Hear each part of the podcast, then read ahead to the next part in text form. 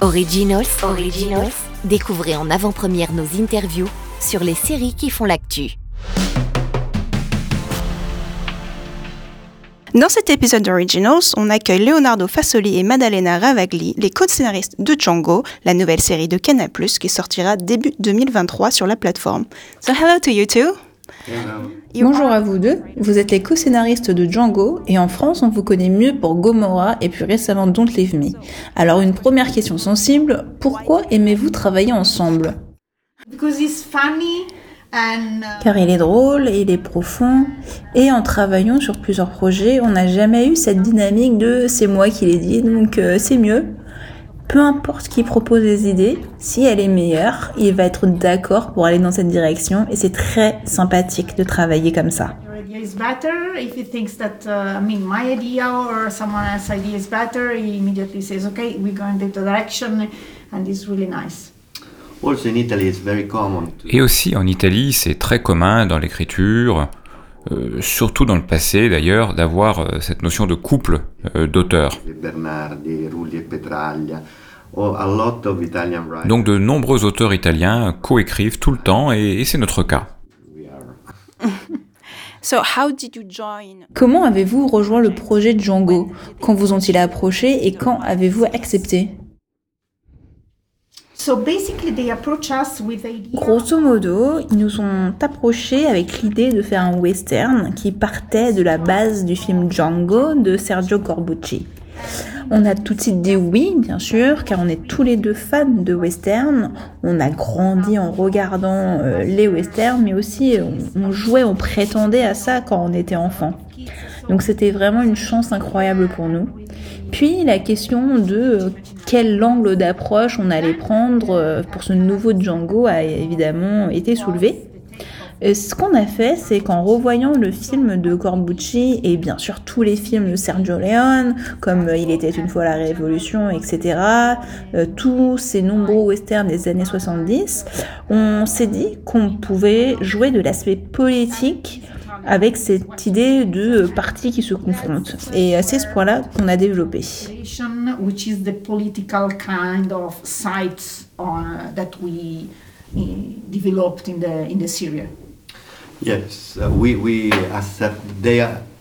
Oui, ils nous ont demandé si on voulait euh, essayer de faire une série à partir du film. Starting from Django, the movie. Et comme l'a dit euh, Madalena, on adore les westerns et on se demandait pourquoi on aimait ce genre. Et surtout on voulait ne pas oublier pourquoi on l'aimait.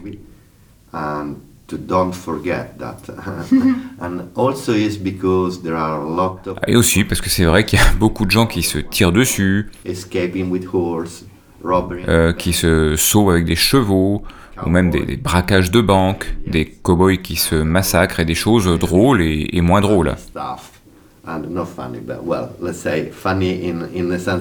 Enfin, drôle dans le sens où il y a de l'aventure, du mouvement et du comique visuel, avec des gens qui tombent d'un bâtiment, par exemple. Plein de choses qu'on apprécie quand on est enfant, d'où le fait de ne surtout pas oublier pourquoi ça nous plaisait à l'époque, quand on était petit.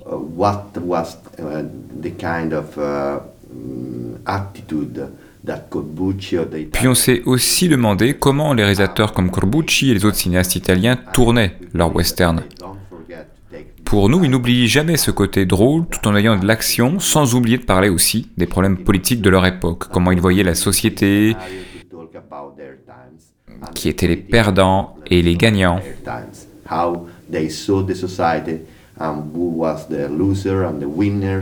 Et comment certains personnages euh, évoluaient à travers euh, ces scènes.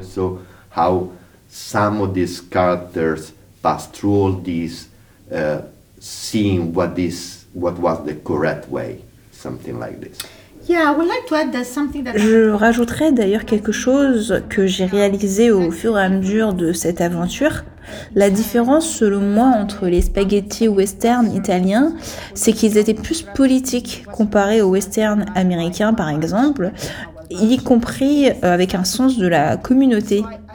Hum, je pense que dans les Italiens à l'époque, les personnages aussi, ils n'étaient pas solitaires. Oui, alors c'est vrai, ils combattaient quelqu'un et se tiraient dessus, ils avaient des rivaux, mais euh, on réussissait à trouver, à trouver souvent une voie commune avec cette personne. Hum, l'idée implicite peut-être, c'était au final comment bâtir une communauté, comment on peut entretenir des relations avec les autres. Alors que dans les westerns américains de la même époque toujours, on était plus focalisé sur la solitude des héros, le poids sur leurs épaules. ils étaient en ce sens révolutionnaires, bien sûr aussi hein, également, par rapport aux personnages classiques de John Wayne par exemple. Mais euh, c'est vraiment cette idée de faire partie d'une communauté qui est euh, derrière le projet Django.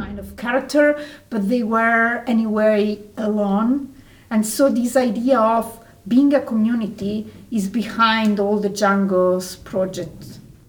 And, well, talking about en parlant de communauté, dans la série, c'est illustré par New Babylon et l'autre ville plus conservatrice. Alors tout d'abord, le nom de New Babylon, comment l'avez-vous trouvé? The Black Panthers. Okay, so definitely. Okay. I mean, um, mm. Les Black Panthers. Pour être honnête, tous les petits détails de Django sont tirés et parfois transformés, bien sûr, selon les noms, mais ils proviennent tous de journaux intimes, de livres ou de mémoires. Donc évidemment, ce n'était pas de l'époque, mais au début des années 70 aux États-Unis, il y avait un mouvement moins, disons, moins violent au sein des Black Panthers qui était plus concentré sur l'idée de bâtir une nouvelle sorte de société et qui réalisait qu'il fallait une sorte de renouveau euh, euh, un siècle après la guerre civile américaine. Évidemment, ils tiraient leur inspiration de la Bible, puisque le mouvement lui-même était très religieux. Ils ont créé ce projet sur euh, une nouvelle lecture de l'Ancien Testament. Et dans cette interprétation, ils ont lu à propos de Babylone comment tourner un mauvais exemple en un bon exemple, trouver euh, le, meilleur. La Bible ne dit pas que Babylone est mauvais car les gens ont beau être condamnés car ils ne peuvent pas communiquer et ne se comprennent pas. Non, non, ce n'est que le début ça. Ah, après, ils ont bâti une société malgré euh, l'incompréhension euh, globale et euh, c'est pourquoi nous, on a voulu appeler notre ville New Babylon. Babylonia, that is a bad example as a good example. So they said the Bible doesn't say that Babylonia is bad because people I mean, it's like, like condemned. Yeah. They don't understand each other when they talk. It's just a starting point because they you know, began not understanding each other, but then they built the, the fair society, and that's where we took New Babylon name. Ok, wow, that was very deep. ok. Ah oui, c'est très réfléchi. Et sinon, le personnage de Sarah, il est complètement nouveau dans le sens où on ne la voit pas, elle n'existe pas dans les anciens films. Alors comment l'avez-vous inventé Alors, tout d'abord, on a créé un homme qui était à la recherche de quelque chose. Tout comme dans le film où un homme arrive dans une ville en disant qu'il cherche quelque chose. Dans notre cas, on a pensé qu'il était à la recherche de quelque chose de très important qu'il avait perdu et pour nous, cette perte était le futur. On pense que le futur est porté par nos enfants. Donc euh, il a perdu son futur représenté par sa fille.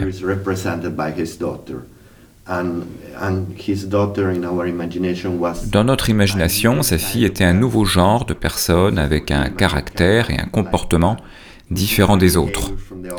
Quand elle était enfant, par exemple, elle était très particulière en ayant peur d'être incomprise, euh, d'être jugée en permanence et se sentait en décalage.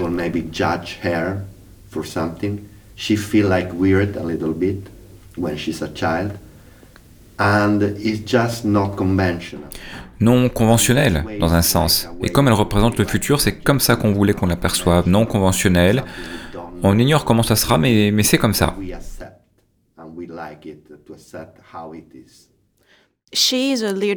Alors même si elle mène sa communauté à sa façon, comment est perçue sa relation avec John Ellis? Car on peut voir que cette relation est un peu toxique, enfin il est plus âgé qu'elle, il a de l'ascendant sur elle. Donc même s'il communique relativement bien, euh, est-ce qu'on peut vraiment la considérer comme une meneuse, comme une personnage, euh, un personnage badass? Archetype, um, or Je pense que ça ne s'oppose pas forcément. En fait, on en a fait un archétype d'un thriller psychologique euh, western. Comme dit auparavant, on a voulu reprendre les codes, l'aspect un peu drôle, les tirs, oui, mais aussi la partie de thriller psychologique ce qui correspond plus ou moins au fait que tous les personnages principaux ont un traumatisme qu'ils ont subi dans leur passé et euh, la série va parler de la réaction euh, à ce traumatisme qui représente une émotion. Donc toxique, mais en même temps non pas exactement, car ce que Sarah fait au début, c'est qu'elle met de côté ce qui s'est passé, elle l'exclut complètement, elle voit John Ellis comme son sauveur, donc elle met de côté le trauma qu'il a pu causer pour pouvoir euh, survivre tout simplement. Le processus euh, à la fusion entre ce qui s'est passé réellement, véritablement, et la décision de comment réagir face à cette réalité. Pendant ce temps, euh, la véritable personnalité de John, elle se révèle aussi. Au début, en tout cas, euh, ce n'est clairement pas, Sarah n'est clairement pas une victime, car elle ignore ce qui, que John lui a fait quelque chose de mal. Euh, et ce n'est pas non plus quelqu'un qui veut rester dans une relation abusive, car tout simplement, elle ne le sait pas. But at the beginning, he's not a victim. He's, he's not someone who knows that he's, uh, he, did something bad to her and uh, she's accepting it she wants to stay in a toxic relationship. She basically doesn't know. Okay. I see. Yeah, makes sense. Um, Et à propos de votre processus d'écriture, comment ça se passe? Est-ce que c'est très rapide? Comment divisez-vous le travail? Par exemple, est-ce que c'est un épisode pour vous, Leonardo, et le suivant pour vous? Ou alors vous écrivez complètement à quatre mains? Non, non, on travaille ensemble, on écrit vraiment à quatre mains. On travaille aussi avec euh, d'autres gens euh, à la manière américaine dans une writer's room. Disons qu'on ouvre les intrigues, c'est-à-dire qu'on est à ce moment-là entre nous, parfois juste euh, Madalena et moi, donc d'autres fois avec d'autres gens, et on essaie de construire une histoire petit à petit, de comprendre et de poser des questions sur les personnages, qui sont-ils, que veulent-ils, Car plus on plonge dans la psyché des personnages, mieux on peut répondre à leurs questions et à ce qu'ils veulent. Fine. So we work together and I think uh, we write before we like open the story. That means et, et, donc, euh, avant qu'on ouvre les intrigues sur notre tableau, une fois que c'est posé donc et qu'on a les idées, alors on écrit tout ensemble.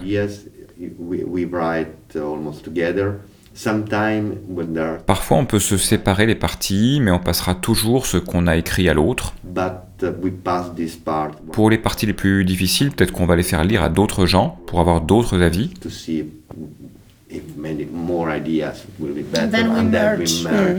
Puis ensuite, on fusionne tout ça. C'est vraiment deux cerveaux et quatre mains. Mais concrètement, pour Django, vous avez écrit en italien, je suppose, et vous avez des traducteurs eh bien, moitié-moitié, en fait. On a commencé à écrire en italien, puis euh, le temps nous a rattrapés. Euh, en fait, l'écriture a été divisée en deux parties. La première avant le tournage, puis ensuite, euh, quand le tournage a commencé, la seconde partie de l'écriture aussi. En fait, c'est-à-dire rester sur le plateau, travailler et s'adapter au fur et à mesure selon les acteurs qui interprétaient les personnages, selon leurs propres opinions, et puis autant profiter de ce casting international et talentueux. Et puis comme toujours, je prends l'exemple de Gomorrah, mais euh, notre personnage principal, il est très spécifique, il est très unique. Donc, euh, et comme évidemment tu fais le meilleur casting au monde, quand l'acteur est choisi, on s'aperçoit que l'acteur en question possède des talents qui ne sont pas toujours adaptés avec ce qu'on a écrit. Alors, euh, on doit réécrire. Et dans notre cas, avec tout ce casting euh, si talentueux, c'était naturel de s'adapter.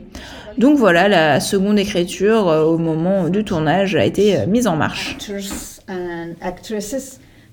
It was really natural. So the second uh, session of writing has begun. Vous avez bien sûr mentionné Gomorrah, et du coup, selon vous, quelles sont les similarités entre les deux séries Pourquoi un fan de Gomorrah pourrait aimer Django Selon moi, les similarités reposent euh, dans le sens des, des, familles qui sont dysfonctionnelles, qui sont les bases de l'histoire. Et j'espère que la série est imprévisible, tout comme dans Gomorrah, on ne savait pas où les personnages pouvaient aller.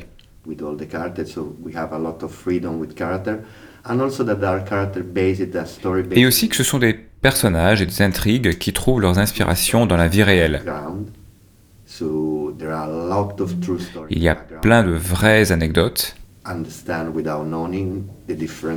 Et ce qui est intéressant, c'est si le spectateur se demande si c'est quelque chose qui est vraiment arrivé ou une histoire inventée pour la série. Ça, c'est intéressant. Et puis ces deux séries parlent d'une partie difficile de l'humanité qui n'est pas toujours confortable à voir.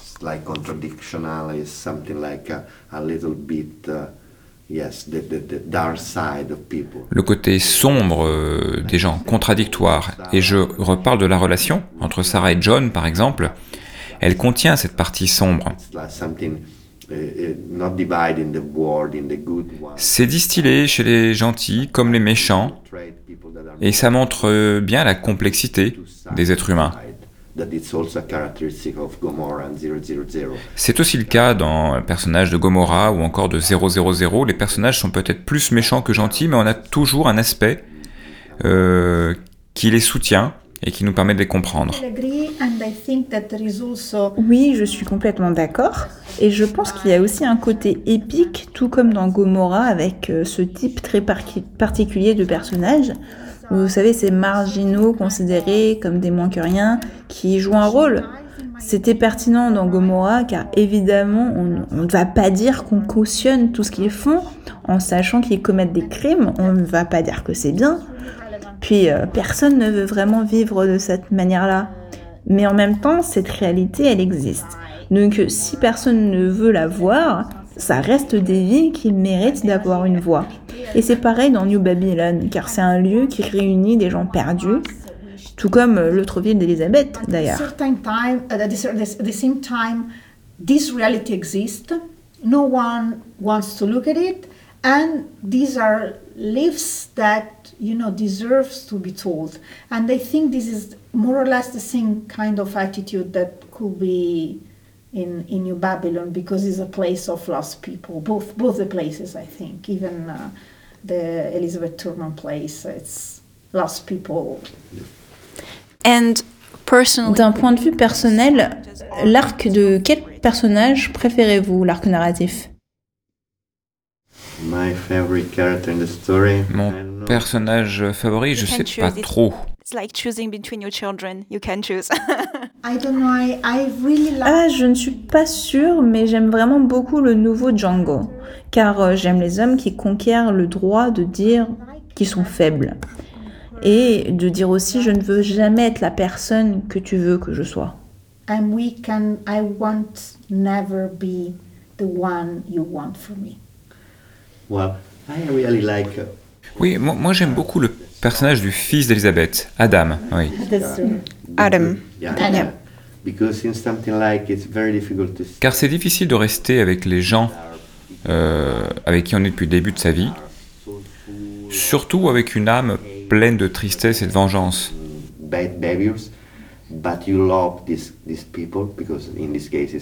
Tu, aimes quand même la personne, en l'occurrence c'est sa mère, hein. Mais tu as aussi une sensibilité différente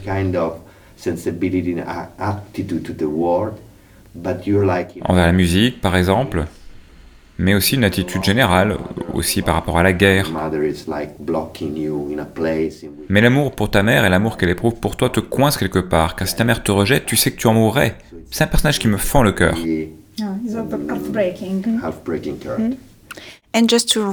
Et pour conclure, quelle est la dernière série que vous avez bingé ou vraiment beaucoup aimé ah, pour moi, il y en a deux que j'ai beaucoup aimé récemment. The Offer. Sur les coulisses euh, du tournage du parrain. Et l'autre, c'est The Bear sur le chef de cuisine. Oui, alors complètement d'accord sur ces deux titres. Et je vais aussi rajouter Slow Horses, car c'est vraiment très bien. Déjà, je regarde ma montre pour avoir l'heure de quand arrive vendredi pour le prochain épisode. La saison 2 est juste géniale. I love so much also this second season. Gary Oldman is phenomenal. Yeah. Well, thank you very much. Thank you. Et on retrouvera Django en 2023 sur Canal+. Originals, Originals. Découvrez en avant-première nos interviews sur les séries qui font l'actu.